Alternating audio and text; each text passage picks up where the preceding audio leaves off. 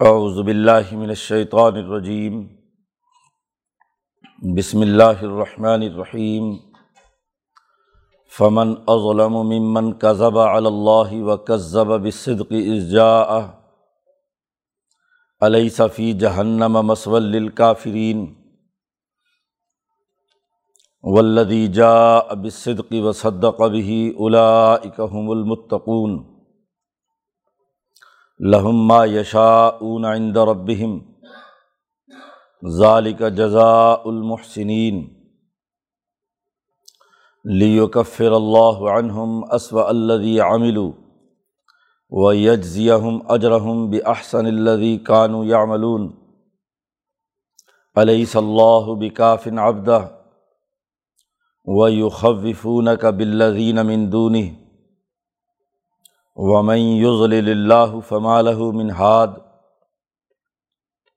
ومن يهد اللہ فما له من مضل علیہ اللہ بعزیز ذی انتقام ولئن سالتهم من خلق السماوات والارض ليقولن اللہ قل افرأيتم ما تدعون من دون اللہ ان ارادنی اللہ بضر حل ہن کا شفات ضرری او ارادنی برحمتن حل ہن ممسکات رحمتی الحسبی اللہ علیہ توکل المتوکلون قل یا قوم اعملوا علی مکانتکم انی عامل، فسوف تعلمون. من یأتیہ عذاب یخزیہ ویحل علیہ عذاب مقیم انا انزلنا علیک الکتاب الناصب الحق فمن اہتدا فلی نفسی ومن غلف انما یضل علیہ وما انت علیہم بوکیل صدق اللہ العظیم یہ صورت زبر کا رقوع ہے۔ پیچھے بات چل رہی تھی کہ دین خالص انسانی دل و دماغ میں اسی وقت منتقل ہوتا ہے جب شرح صدر اسے حاصل ہو اور وہ اللہ کی طرف سے ایک واضح نور اس کے دل میں، اللہ کے ساتھ سچا تعلق اس کے دل میں قائم ہو۔ دوسری طرف پتھر دل لوگ ہیں کہ جو اللہ کے ذکر ان کے دلوں میں جذب نہیں ہوتا، وہ اس سے اعراض کرتے ہیں۔ تو دونوں کا موازنہ قرآن حکیم پچھلے رقوع میں بیان کیا تھا قرآن حکیم نے، کئی مثالیں دے کر بات سمجھائی کہ ایک آدمی بہت سارے خداؤں کا غلام ہو اور ایک مکمل طور پر ایک خدا کا غلام ہو، دونوں کے درمیان فرق اور امتیاز سمجھنے کی کوشش کرو۔ حل یس طبیانی مسالہ تو یہ جو فرق اور امتیاز ہے خالص اور نہ خالص کے درمیان اسے قرآن حکیم پیچھے بیان کر رہا ہے اسی کی مزید تفصیل اور اس کے حوالے سے یہی موازنہ زیادہ وضاحت کے ساتھ، مزید دلائل کے ساتھ اس رقوع میں بیان کیا جا رہا ہے۔ قرآن حکیم ایک اور انداز میں یہ بات بیان کر رہا ہے کہ فمن اغلم و ممن کاذابہ اللّہ و قذبہ بصدقی کون بڑا زیادہ ظالم ہے اس آدمی سے جو اللہ پر جھوٹ بولے، بالفرض اگر یہ اللہ کا پیغام نہیں ہے کتاب مقدس قرآن حکیم، جیسا کہ یہ لوگ کہتے ہیں کہ رسول اللہ صلی اللہ علیہ وسلم نے نوز باللہ اپنی طرف سے گھڑ لیا ہے، تو گویا کہ اللہ پر جھوٹ بولا ہے۔ اور اگر یہ جھوٹ بولا ہے تو اس سے بڑا ظالم کون ہو سکتا ہے؟ تو کون بڑا ظالم ہوگا اس آدمی سے جو اللہ پر جھوٹ گھڑے؟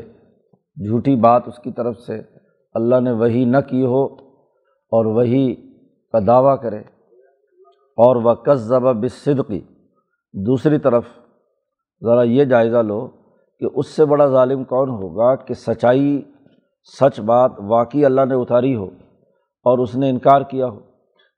دو الگ الگ شخصیات کا تذکرہ یہاں پر ہے۔ حضرت شاہ صاحب کا نقطۂ نظر یہی ہے، حضرت شاہ عبد القادر دہلوی رحمۃ اللہ علیہ نے اور حضرت شاہ ولی اللہ صاحب نے کہ دونوں کا اصل فائل الگ الگ بیان کیا ہے قصبہ اللہ، اس کی نسبت رسول اللہ صلی اللہ علیہ وسلم کی طرف ہے کہ بالفرض اگر تمہاری خیال کے بات مطابق بات مان بھی لی جائے تو دنیا میں اس سے بڑھ کر کوئی آدمی جھوٹا ہو سکتا ہے کہ اللہ نے اس پر وہی نہ بھیجی ہو اور وہ وہی کا دعویٰ کرے کہ میں نے یہ بات اللہ نے مجھ پر نازل کی ہے۔ اور وہ کس ضبب صدقی اور اس سے بڑا ظالم کون ہوگا جو حضور صلی اللہ علیہ وسلم کے مقابلے میں آئے اور حضور نے بالکل صحیح اور سچی بات بیان کی ہو اور پھر اس نے اسے انکار کر دیا ہو۔ تو دعوت کا انداز اور اسلوب یہی ہے کہ دائی کہتا ہے کہ اگر ظلم کو تم پسند نہیں کرتے، ہم بھی پسند نہیں کرتے، اب اس سے بڑا ظلم اور کیا ہوگا کہ میری طرف سے بات ایسی کہی جائے یا تمہاری طرف سے بات ایسی کی جائے اور وہ بھی اللہ کے حوالے سے یہ بات ہو، تو اس میں زیادہ پختگی اور تاکید ہے۔ بعض مفسرین نے یہاں دونوں ضمیریں ایک ہی طرف لوٹائی ہیں کہ کس ذبح اللہ، جو اللہ پر جھوٹ بولے یعنی اللہ کے ساتھ کسی کو شریک ٹھہرائے، اور وہ کس ذبح بصد کی اور سچی بات کا انکار کرے۔ تو اس میں وہ زور اور وہ طاقت نہیں ہے جو بات سمجھانے کے لیے، دین خالص کا فرق اور امتیاز بیان کرنے کے لیے ہے۔ اور ویسے بھی سیاق و سواق جو پیچھے سے چلا آ رہا ہے، وہ دو شخصیات کا موازنہ ہے۔ ایک وہ جسے شرح صدر ہے اور ایک وہ جس کا دل سخت ہو چکا ہے۔ ایک وہ جو صرف ایک خدا کا غلام ہے اور ایک وہ جو بہت سارے خداؤں کو پوجنے والا ہے۔ تو اسی موازنے کے تناظر میں یہاں یہ بات کہی جا رہی ہے۔ تو آگے پیچھے کا سیاق اس حقیقت کی نشاندہی کرتا ہے جو امہ ولی اللہ نے واضح کیا ہے۔ تو بہرحال اس سے بڑا کون ظالم ہوگا؟ اور پھر نبی اکرم صلی اللہ علیہ وسلم تو جو پیغام لائے ہیں وہ بالکل سچائی پر مبنی ہے، اور جو اس کا انکار کرے، اس جا اہو جب اس کے پاس سچائی آ جائے۔ تو سچائی کا انکار کرنے والا، حق اور سچ کا انکار کرنے والا ہاں جی اس کے جھوٹا ہونے میں، اس سے بڑا ظالم ہونے کے لیے کوئی اور دلیل کی ضرورت نہیں ہے۔ علیہ صفی جہنم مسول کافرین کیا جہنم میں ٹکانا نہیں ہونا چاہیے ایسے لوگوں کا جو سچائی کا انکار کرتے ہیں، جو حق کے منکر ہیں، کفر بکتے ہیں ہاں جی حق کو مٹاتے ہیں، اس کا انکار کرتے ہیں۔ پھر اس دو کا موازنہ اور سوال کرنے کے بعد اگلی بات بالکل واضح طور پر بیان کر دی ولدی جا اب صدقی وہ نبی جو سچائی کا پیغام لے کر آئے ہیں، بالکل سچا پیغام۔ اور وصدہ کا بھی اور امتیوں میں سے وہ آدمی جس نے ان کی تصدیق کی۔ تو یہاں بھی دونوں کے فائل الگ الگ ہیں۔ جا اب اس صدقی میں نبی اکرم صلی اللہ علیہ وسلم ہے جو سچا پیغام لے کر آئے ہیں۔ اور وصدہ کا بھی وہ مومن جو نبی اکرم صلی اللہ علیہ وسلم پر ایمان لائے ہیں، اس کی تصدیق کی ہے، اس سچائی کو تسلیم کیا ہے۔ تو جو سچا پیغام لائے اور جو سچے پیغام کی اطاعت کرے، اس کی تصدیق کرے الائی کا حب المتقون، یہی متقی لوگ ہیں۔ یہی وہ لوگ ہیں جنہوں نے تقوی اختیار کیا ہے۔ تو شروع صورت میں کہا تھا، میرے بندوں کو کہہ دیجیے کہ یہ متقی بنے۔ الیا عباد اللہ آمن ربکم، ڈرو، اللہ سے تقوی اختیار کرو۔ تم تمام دلائل دینے کے بعد ان متقین کی حقیقت بیان کر دی کہ الائی کا حم المتقون، جو سچا پیغام بیان کریں اور اس سچائی کی تصدیق کریں، وہ متقی ہیں۔ لہما یشاء عند ربہم، ان کے لیے وہ جو چاہیں گے ان کے پروردگار کے پاس انعام ہے۔ جس چیز کی بھی خواہش ان کے دل میں ہوگی، تو اس خواہش کے مطابق اللہ کی طرف سے انعام ہے۔ ظال کا جزا المحسنین، اور یہ بدلہ ہے۔ صفت احسان حاصل کرنے والوں کا، جو اللہ کے ساتھ سچا تعلق قائم کرنے والے ہیں۔ اللہ کی عبادت ایسے کرتے ہیں کہ یا تو وہ خود اللہ کو دیکھ رہے ہیں یا ایسے کہ اللہ انہیں دیکھ رہا ہے۔ ان کے لیے یہ بدلہ ہے۔ اور پھر یہ بات بھی ہے کہ لیوکف فر اللہ عنہم اللہ تعالیٰ ان سے دور کرنا چاہتا ہے، مٹا دینا چاہتا ہے۔ اگر انہوں نے کوئی عملوں میں سے کوئی برا عمل کیا ہے جتنا زیادہ متقی ہو، اس کا چھوٹا سا عمل بھی اسوا اللہ عامل ہے۔ وہ برا عمل ہے۔ کیونکہ جو اعلیٰ معیار کے لوگ ہیں، ان کی ذرا سی لغزش بھی کیا ہے؟ بدترین اعمال میں سے شمار ہوگی۔ تو جو کسی نے غلط عمل کسی درجے میں بھی کیا ہے، تو اس کو ہم مٹا دینا چاہتے ہیں۔ جس نے صفت احسان حاصل کی، جس نے حضرت القدس سے تعلق قائم کیا، جس نے شرح صدر حاصل کیا اور وہ یجزیہ ہم اجرحم بے احسن الدی کانو یا ملون اور ان کو بدلہ دینا چاہتا ہے ان کے اجر کا، اور اجر ہوگا اس عمل پر جو ان کے عملوں میں سب سے اچھا اور احسن ترین عمل۔ اور اس سے بڑا احسن ترین عمل کیا ہوگا؟ کہ سچی بات سامنے آئے اور وہ اس سچائی کی تصدیق کرے، سچ بات کو تسلیم کرے۔ تو اس سے بڑا اچھا عمل کا کیا ہے؟ اس اچھے عمل کا پورا بدلہ اللہ پاک انہیں عطا کرتا ہے۔ پھر اب آگے موازنہ بتلایا جا رہا ہے۔ ایک طرف ذات باری تعلیٰ اور ایک طرف ان مکے کے مشرقوں نے یہ نام نہاد خدا بنا رکھے ہیں بہت سارے۔ اب جب نبی کرم صلی اللہ علیہ وسلم نے یہ بات واضح کی تو انہوں نے آپ صلی اللہ علیہ وسلم کو دھمکیاں دینی شروع کیں کہ آپ ہمارے خداؤں کی بے عزتی کرتے ہیں، اس لیے آپ کسی نہ کسی عذاب میں گرفتار ہو جائیں گے۔ جو جاہل قسم کے لوگ اس طرح کی بت پرستی میں مبتلا ہوتے ہیں، ان کا خیال یہی ہوتا ہے کہ اس کی اگر توہین کریں گے، اس قبر کی ہم نے توہین کی، اس بت کی توہین کی، اس فلاں ہاں جی مقدس شخصیت کی توہین کی، تو اب اس کی وبال اور اس کا عذاب ان کے اوپر ضرور آنے والا ہے۔ تو نبی اکرم صلی اللہ علیہ وسلم کو اس طریقے سے ہاں جی ڈرانے کی کوشش کرتے ہیں، جس کا آگے تذکرہ کیا، قرآن نے یوخ وفون کا بلدین مندونی ہی یہ آپ کو ڈراتے ہیں ان خداؤں سے جو اللہ کے علاوہ ہے۔ حضرت محمد مصطفیٰ صلی اللہ علیہ وسلم کو ڈرا رہے ہیں کہ ان بتوں کی توہین کرنے کے نتیجے میں آپ کسی عذاب میں، کسی آفت میں گرفتار ہونے والے ہیں۔ تو اس پر اللہ نے پہلے کہا علیہ صلی اللہ بھی کافی نابدہ کیا اللہ تعالیٰ اپنے بندے کے لیے کافی نہیں ہے؟ اللہ کافی ہے۔ ایک خدا ہاں جی جو طاقت بھی ہے، قوت والا بھی ہے جیسے آگے آ رہا بے عزیز انتقام، طاقتور ہے اور مکمل انتقام لینے والا ہے۔ تو کیا ایسا خدا اپنے بندوں کے لیے کافی نہیں ہے؟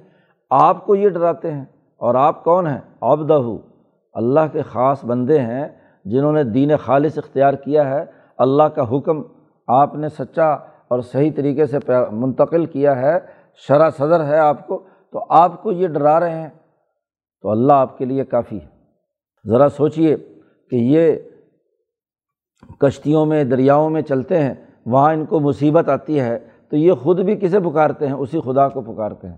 اس وقت ان کی کشتی کا بیڑا پار کرتا ہے ذات باری تعلیٰ تو کیا جو محمد مصطفیٰ صلی اللہ علیہ وسلم اور ان کی جماعت کے لوگ اللہ پر ایمان لائے ہیں، وہ ان کو ویسے چھوڑ دے گا؟ نہیں، اللہ ان کے لیے کافی ہے۔ وہ یوخو وفون کا اور آپ کو ڈراتے ہیں محمد صلی اللہ علیہ وسلم بلدین مندون ہی ان خداؤں سے جو اللہ کے علاوہ ہے۔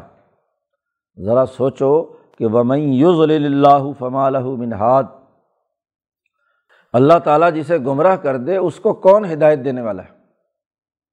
تو اس سے بڑی گمراہی کیا ہے کہ وہ بت تمہیں کام نہیں آتے، دریا میں ڈوبتے وقت کشتیاں ہچکولے کھا رہی ہوتی ہیں، اس وقت تو وہ تمہیں کام نہیں آتے۔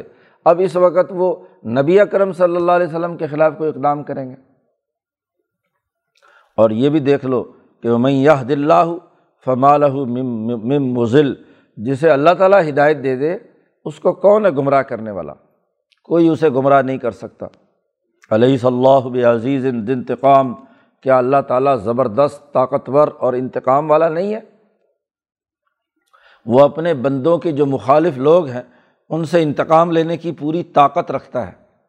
جی اور جو اللہ کو ماننے والے ہیں، ان کی حفاظت اور کفایت کرنا یہ اللہ تبارک و تعالیٰ کی طاقت اور قدرت میں ہے۔ پھر اسی حقیقت کو سمجھانے کے لیے ایک اور انداز میں بات بیان کی کہ والا ان سالتا ہوں آپ ذرا ان سے پوچھیے تو صحیح کہ آسمان و زمین کس نے پیدا کیے ہیں؟ من خلق سماوات والارض۔ تو یہ ضرور پورے یقین کے ساتھ کہیں گے لیقول اللہ۔ ضرور بھی ضرور کہیں گے کہ یہ اللہ نے پیدا کی ہے اب ذرا دیکھو کہ آسمان و زمین کا خالق اس اللہ کو مانتے ہو۔ اب ذرا اس پر مزید غور و فکر کرو۔ کل اے محمد صلی اللہ علیہ وسلم، آپ ان سے کہہ دیجیے افار آئی تم مات من دون اللہ؟ کیا تم دیکھتے نہیں ہو کہ جن کو تم اللہ کے علاوہ پکارتے ہو؟ جی ذرا دیکھو تو صحیح کہ یہ اس اللہ کے مقابلے میں جس کا ابھی تم نے اعتراف کیا ہے کہ آسمان و زمین اس نے پیدا کیے ہیں۔ انہوں نے تو وہ پیدا نہیں کیے، تم تو ان کو لیو قربون اللہ ظلفہ مانتے ہو۔ تو جو پیدا کرنے والا اللہ کو مانتے ہو، تو اب ذرا دیکھو کہ ماتعون امن دون اللہ، ان ارادنی اللہ بر حل ہن کا شفا تو ضروری اگر اللہ تعالیٰ کسی کو نقصان پہنچانا چاہے، تو کیا یہ بت اس نقصان کو، اس تکلیف کو ان لوگوں سے دور کر سکتے ہیں؟ خالق السماوات والارض کے مقابلے پر وہ جن کے واسطے سے تم اللہ تک پہنچنا چاہتے ہو، تو اگر شہنشاہ مطلق تمہارے نقطۂ کے مطابق بھی اگر کسی ملک کا ریاست کا جو سربراہ اعلیٰ ہے، وہ اگر کسی کو نقصان پہنچانا چاہے، تو کیا نچلے افسر کی مجال ہے کہ اس کو روک سکے؟ حل ہن کاشفہ تو ضروری یا او ارادنی برحمتن، یا اللہ تعالیٰ مجھے ارادہ چاہے رحمت بھیجنے کا مجھ پر، مجھے ڈراتے ہو اپنے بتوں سے، تو مجھ پر اگر اللہ اللہ تعالیٰ کوئی تکلیف اتارنا چاہے تو تمہارے یہ خدا دور کر سکتے ہیں۔ اور اگر ان اراد او ارادنی برحمتن، اللہ تعالیٰ ارادہ کرے مجھے کسی انعام اور رحمت مجھ پر برسانے کا، تو حل ہننا مم سکھا تو رحمت ہی کیا یہ لوگ اللہ کی رحمت کو روک سکتے ہیں؟ جب مرکز المراکز ذات باری تعالیٰ کو مان لیا، تو جو زیادہ طاقتور ہے، اس کے مقابلے میں نچلے افسران تو کسی قسم کا کوئی کام نہیں کر سکتے۔ ان بتوں کو تم کہتے ہو لیو قربون اللہ ظلفہ کہ اللہ تک پہنچانے کا ذریعہ ہے۔ تو مرکز تو یہاں تم نے پھر بھی اللہ کو مان لیا۔ تو اللہ تبارک و تعالیٰ اگر اپنے بندے کے لیے کافی ہے، تو یہ بت نبی اکرم صلی اللہ علیہ وسلم کا یا مسلمان جماعت کا کیا بگاڑ سکتے ہیں؟ اور اگر اللہ تعالیٰ ہاں جی کوئی تکلیف پہنچانا چاہے تو یہ کیسے روک سکتے ہیں؟ کل آپ کہہ دیجیے مجھے اپنے بتوں سے مت ڈراؤ۔ حس بھی اللہ، میرے لیے تو اللہ کافی ہے۔ اللہ پر اعتماد، دین خالص کا نظام قائم کرنے کے لیے میں ہمہ وقت تیار ہوں۔ اور اس راستے میں جو تکلیف بھی آئے گی، مجھے قبول ہے کیونکہ میرے لیے اللہ کافی ہے۔ آپ واضح طور پر اعلان کر دیجیے کہ حسب اللہ اللہ میرے لیے کافی ہے، علیہ ہی فلی المتوکلون، اسی پر ہی توکل کرنے والوں کو توکل کرنا چاہیے، توکل کرتے ہیں۔ ماضی کی تاریخ گواہ ہے کہ کتنے ہی امبیا علیہم السلام ہیں جن کو اسی طریقے سے ڈرایا گیا کہ اگر تم باز نہ آئے تو یہ عذاب آ جائے گا۔ کہا گیا حود علیہ السلام سے کہ آپ کو کیا ہے؟ ہمارے بعض آلیہ بعض خدا جو ہیں وہ آپ کو چمٹ جائیں گے۔ ان نقول اللہ طرح کا بعض و بسو جی ہم کہتے ہیں کہ اصل میں جو تم ایسی ایسی باتیں کرتے ہو، تو یہ جو تم پر جنون یا سحر ہو گیا ہے، یہ ہمارے بتوں کی توہین کرنے کے نتیجے میں ہوا ہے۔ تو حود علیہ السلام کو اسی طرح ڈرایا۔ ابراہیم علیہ السلام کے حوالے سے یہی انہوں نے کہا کہ تم ہاں جی ہمارے ان خداؤں کو برا بھلا کہتے ہو، تو یہ سارے جو ہے ہاں جی نقصان پہنچائیں گے تو انہوں نے کہا ٹھیک ہے، سارے بتوں کو جمع کر لو، فقیدونی ہاں جی میرے مقابلے میں سازش کرو، جو تدبیر کرنا چاہتے ہو تو میرا کچھ نہیں بگاڑ سکتے، مجھے مہلت بھی نہ دو، لیکن تو یہ کچھ نہیں کر سکتے۔ تو تمام انبیاء علیہم السلام کی جو باقی خصوصیات قرآن نے دوسری جگہ پر بیان کی ہیں، ہر ایک کو اس دور کے کفر اور ظلم اور رجت پسند قوتیں اسی طرح کی چیزوں سے ڈراتی ہیں کہ تم نے ہمارے ہاں جی خداؤں کو، ہمارے جنوں کو، ہمارے ہاں جی، جن کی ہم پوجا کرتے ہیں، ان کی توہین کر رہے ہو تو ان کا عذاب تم پر آئے گا۔ لیکن ہر نبی نے مقابلے پر کہا کہ نہیں، حسبی اللہ، ہم تو اللہ کے حکم سے آئے ہیں، اللہ کا پیغام لائے ہیں۔ سچا پیغام ہے، اس میں جھوٹ کی کوئی بات نہیں۔ اس لیے ہم اپنے اللہ پر اعتماد کرتے ہیں۔ اب یہاں تک بات بالکل واضح ہو گئی۔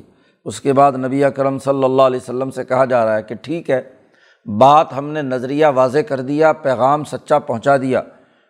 کل اے محمد صلی اللہ علیہ وسلم، اب ان سے کہہ دیجیے یا قومی عمل و علا مکانت کم اے میری قوم، تو اپنی جگہ پر عمل کرو جو کرنا چاہتے ہو۔ بات واضح ہو گئی، کوئی زبردستی زور نہیں ہے۔ جو تم اپنی جگہ پہ عمل کرنا چاہتے ہو، کرو۔ انی عامل میں اپنی جگہ پر عمل کرنے والا ہوں۔ میں اپنے نظریے سے منحرف ہونے والا نہیں۔ جو مجھے حکم دیا گیا ہے عمر تو مجھے حکم دیا گیا ہے کہ میں اپنے دین کو خالص کر لوں، تو اس اخلاص میں، اس جد وجہد میں، اس سچائی میں میں کسی کا تابع نہیں ہوں۔ میں اس پر عمل کروں گا۔ تو عن قریب ابھی نتیجہ دیکھ لو گے فصوف تعلمون کہ میں آتی ہے عذاب یخذی ہی کہ کس پر ذلت، امیز عذاب آتا ہے۔ جیسے بدر میں آیا دنیا کا عذاب، ذلت اور رسوائی کا کس کو ملنے والا ہے؟ اور وہ علیہ عذاب مقیم اور کس پر ہمیشہ ہمیشہ کا عذاب ہوگا؟ یعنی دنیا میں بھی اس کے لیے عذاب ہے، ذلت اور رسوائی ہے، اور آخرت کا عذاب بھی اس پر جو عذاب مقیم ہے، ہمیشہ ہمیشہ کا عذاب ہے، وہ بھی اسے حاصل ہوگا۔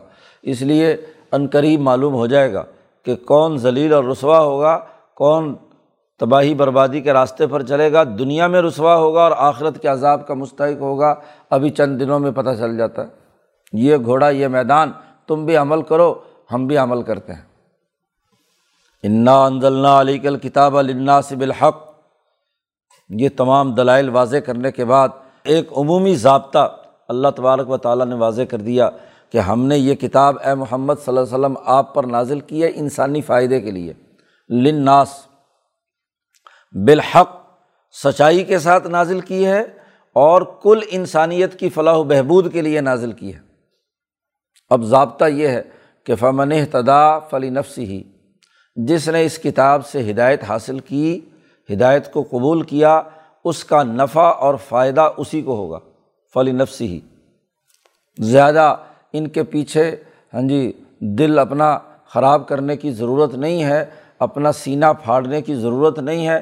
بڑی دو ٹوک سی بات ہے کہ انسانی فائدے کے لیے ہم نے یہ کتاب نازل کی ہے۔ جو اس سے ہدایت حاصل کرے گا، خود اسے فائدہ اور نفع ہوگا۔ اور وہ منظلہ جو گمراہ ہوا، تو فنما یزل علیہ تو اس کی گمراہی کا عذاب اور اس کی رسوائی اسی کے لیے ہوگی۔ وہ انت علیہم بے وکیل آپ ان کے اوپر وکیل بنا کر نہیں بھیجے گئے۔ کہ ضرور زبردستی ان کو کھینچ کر ایمان ان کے دلوں میں ڈالنا ہے۔ آپ کا کام ہے کھول کر بیان کر دینا، واضح طور پر۔ ان کے سامنے قرآن کے پیغام کو، اس کی سچائی کو، اس کی حقانیت کو واضح کر دینا۔ باقی اگلا معاملہ یہ ہے کہ جو ہدایت حاصل کرے گا، فائدہ اٹھائے گا، اور جو انکار کرے گا، گمراہی کے راستے پر جائے گا، وہ گمراہ ہوگا۔ آپ ان کے اوپر وکیل بنا کر، ذمہ دار بنا کر نہیں بھیجے گئے۔ آپ سے یہ پوچھا نہیں جائے گا کہ یہ ایمان کیوں نہیں لائے؟ آپ اس بات کے وکیل نہیں ہیں۔ اب دیکھیے، یہاں نبی اکرم صلی اللہ علیہ وسلم سے کہا جا رہا ہے کہ آپ ان پر وکیل بنا کر کہ زبردستی ان کو کھینچ کر ایمان کی طرف لائیں، اس کے ذمہ دار آپ ٹھہرائے نہیں گئے۔ یہاں عجیب تماشا ہے کہ ہر آدمی وکیل بنا ہوا ہے کہ وکالت کی ذمہ داری گویا کہ اللہ نے اسی کی ذمہ لگائی ہے۔ اللہ تبارک و تعالیٰ اپنے نبی کو کہہ رہے ہیں کہ آپ ان کے اوپر وکیل نہیں ہیں۔ اور یہاں وکیل بلا توکیل، کوئی وکیل صحابہ کا اور کوئی وکیل پتہ نہیں رسول اللہ کا، کوئی وکیل اللہ میاں کا، تو زبردستی ضرور اس کو کیا ہے؟ ہاں جی اس کو منوانا ہے۔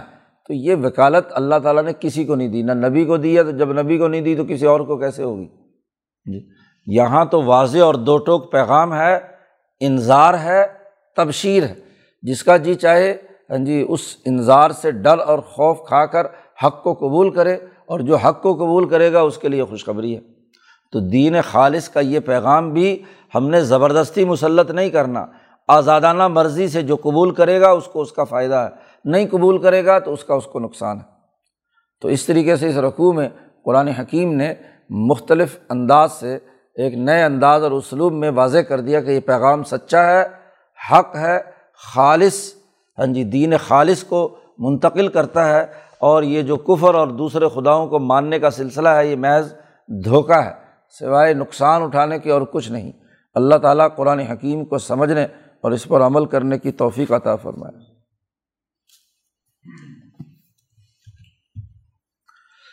اللہ۔